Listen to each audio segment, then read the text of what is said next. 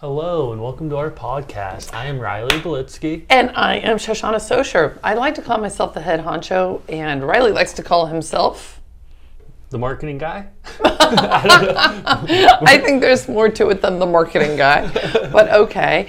Um, hey, listen, you can listen to our podcast anywhere. You can subscribe to it, which we really ask. Please share this episode with a friend that's got a lot of interesting information in it, and I know we're going to uh, we're going to cover a lot of talking points. So, like I say, you can listen on Apple Podcasts, Spotify, uh, you know, really pretty much all the places people listen to pods, right? For any real estate agents in your life, sh- please share this podcast with them. We really think that it will be beneficial. Awesome.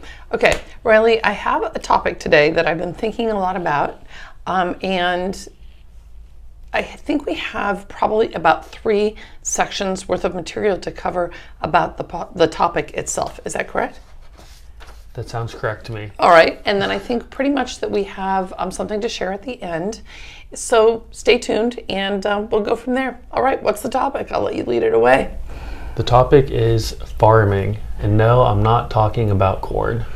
Okay, so you, I know you said that as a joke, and it is funny. but do you know that when I got my real estate license in 2006, um, there was a game that was really popular, right, called Farmville, and it was a it was a game, like a video game or a computer game, internet game. I'm sure some people probably still play. Maybe they do. And I was so confused about this farming thing. Plus, I had always liked gardening. So the whole thing was just a big bad puzzle. So, can you um, describe what farming is? Sure. So, uh, farming it's a marketing strategy that involves nurturing and cultivating real estate leads from like a particular area or neighborhood that you want to do a lot of business with. So, you're talking about a geographic area? Yes. Okay. Um, and these days in the modern world, this is not geofencing, right? Yes, this is different. This is different. Okay. This is geo farming, Geo farming.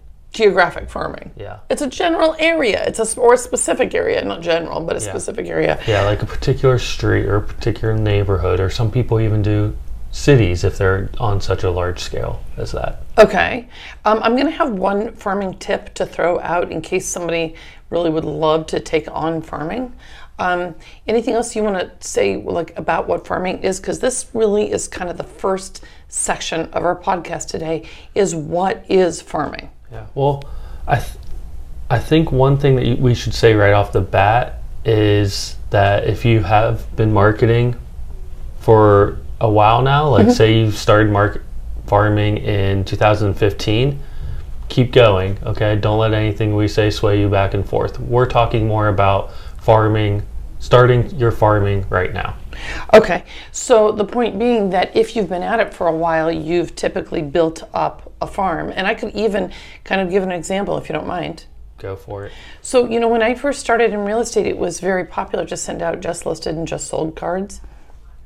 And as you know, I continued that for quite a while. And since I sold in a very niche market, those cards served in a way as a farm because people would get overlapped cards over and over and over again. Mm-hmm. As my business became more diverse and bigger and bigger, it didn't make sense to me to farm in that same way anymore because I wasn't going to go, you know, 20 miles away and drop 100 postcards, big deal, without any follow up or without any brand presence or, you know, just physical presence. I don't think it was going to really make any difference at all. Yeah. Well, on that topic, let's let's talk about some of the different things that you can do for your farm as far as different types of postcards or other types of things that you can do to nurture that relationship. Okay, so we talked about number one, what farming is, and now number two, we're going to talk about kind of like methods. Is that mm-hmm. correct? Yeah. Okay, so methods. Well, you know me, I could always think of a million methods for things, but bottom line, farming tends to be postcards. There are a couple of options. There's the just listed, there's the just sold, and there's um, various kinds of things with QR codes to capture people's information if they want to find out what their home is worth. Now, what has changed, Riley, since I got my license in 2006 till today that makes that less effective? Um, the fact that we are moving in a more digital world. we are indeed. So here's the crazy thing. Do you know in 2006, I still went on appointments that people said to me, but I don't see your ads in the Sunday newspaper. I know you're laughing. You're kind of you're kind of like, wow, how old is this woman? Pretty old, let me tell you. No, you know that was a whole thing. Like whether your realtor advertised in the Sunday newspaper was a big deal, or niche newspapers. Let's say, um, you know, your religion, your church, your your synagogue, you're Jewish, you're not Jewish, you're whatever, your your community newspaper. If you advertised in that newspaper, you were something, and if you didn't, people you know, people almost didn't believe you. But what I've found these days about something like postcards is the problem is that the buyers or the sellers already know the information way before the postcard hit their door. Yes. Yeah, I mean, it's like the whole 24 hour news cycle. Information is just pushed out there a whole lot faster, so it's hard to keep up sometimes. It really is. Um, and you know, the other interesting thing about it is that, um, you know, sometimes realtors go on appointments and we find out that the buyers know more than us, which is a little awkward, of course, but they've done their research just like we can do our research.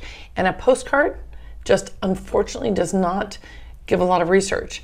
Yeah. Well, I, to add on to one thing that you said a little bit earlier was that five, ten years ago, if you weren't advertising in the newspapers or local magazines, then you were missing out. Whereas now, if you're not advertising on the digital platforms, you are missing out. So I feel like we are really in the middle of a transformation from more physical to more of a digital world, I guess. I love that insight. Actually, I really, really love that insight.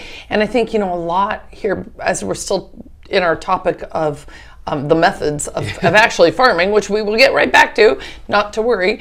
But I think that one of the things that's really important is to be really like with it, you know, really with it in whatever your, your marketing methods are. Yeah. So, okay, so at a very basic level, uh, farming is taking a postcard, not taking a postcard, but sending out postcards, which you can do through various websites um, to a specific area over and over and over again. Now, let me ask you something. When you checked your mail yesterday, did you have any postcards in it? No. Not one? No. Okay. I think I had Is that one. the wrong answer? No, it's not the wrong answer. I think I had one from Bed Bath and Beyond. And do you know where it went? Straight to the trash. It did. It did. Um, and I'm sure you some get some pizza ones and some. Well, the pizza ones never go in the trash, but anything else, trash. Okay, so most postcards end up in the trash. That's like a problem. At a very basic level, farming is sending out postcards.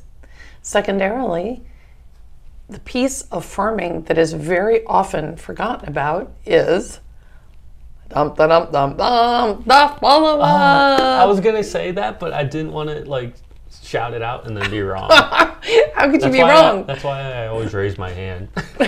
I love it. Okay, so if you don't, if you farm and you send out postcards, I call it spend and send.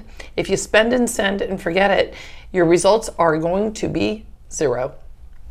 Yeah, I mean, the chances of them just reaching out to you on their own without you reaching out to them to follow up are, are very, very small.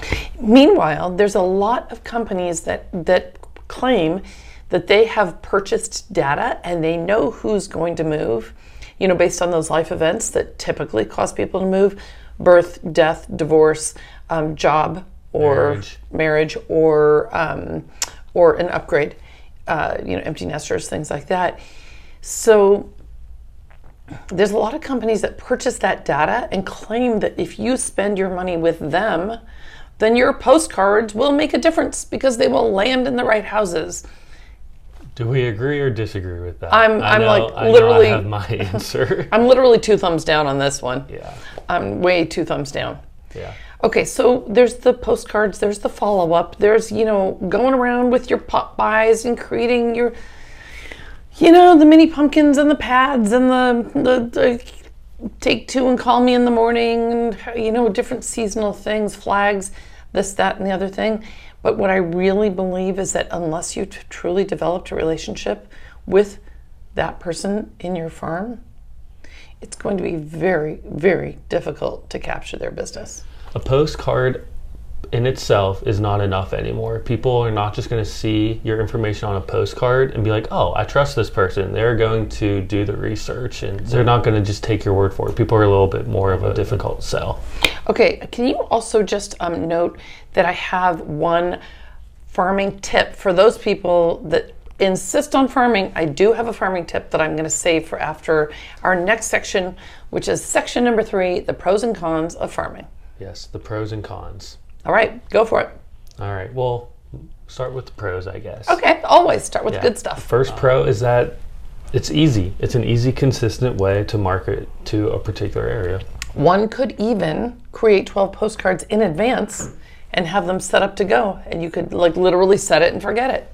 Yep. Yeah. And, and I know in a, the world that we live in, people are constantly running out of time. So being able to do something in advance is always good. Okay, I like that pro. What else you got? Any other pros?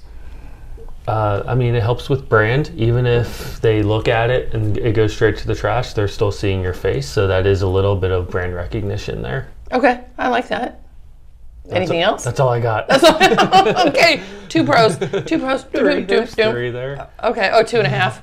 Two and a half. Okay, let's dig into some cons. I have one. Can I throw one out? Yes. Expensive.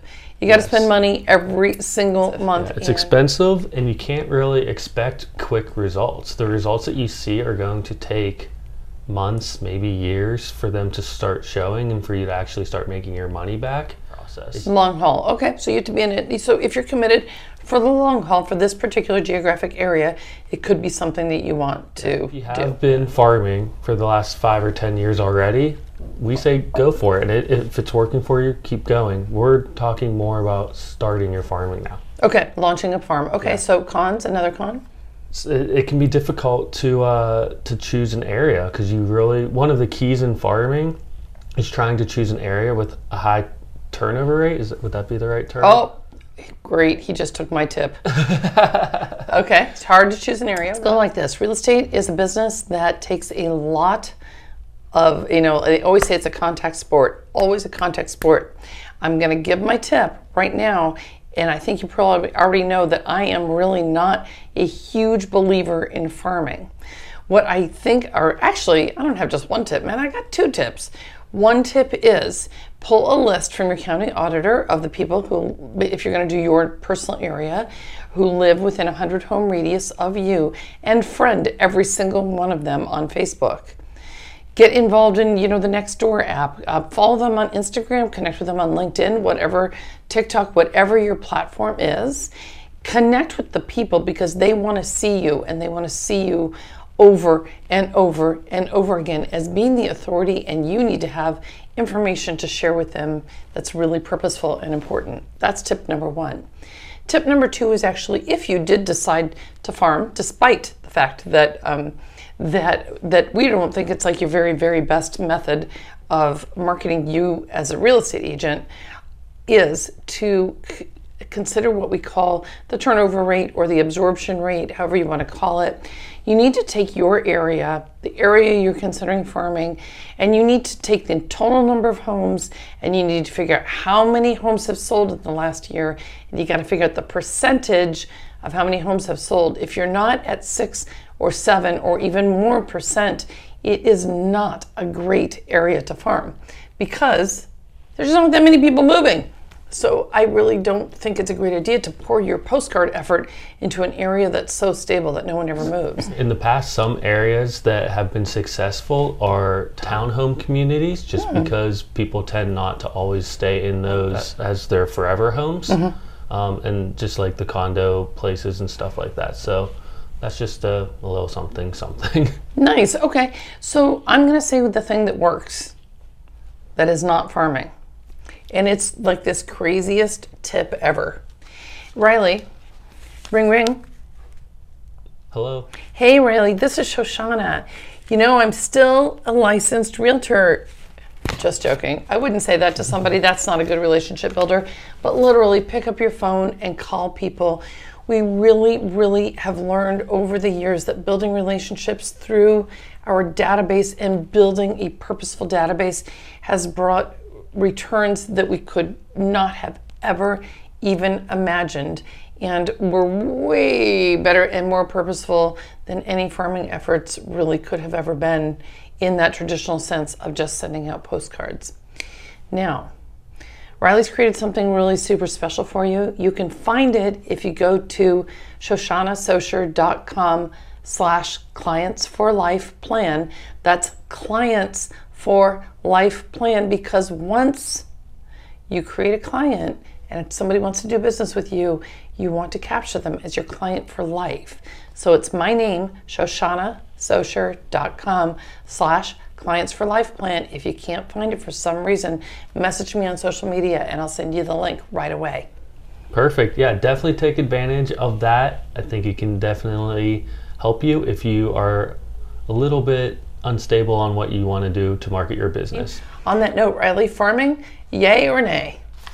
My vote is nay for, for farming. I do not think that it is worth the time and money, um, whereas you could put that time and money into relationship marketing and it would be much better time spent. Nice. Pick up your phone and make it a great day. Thanks for listening.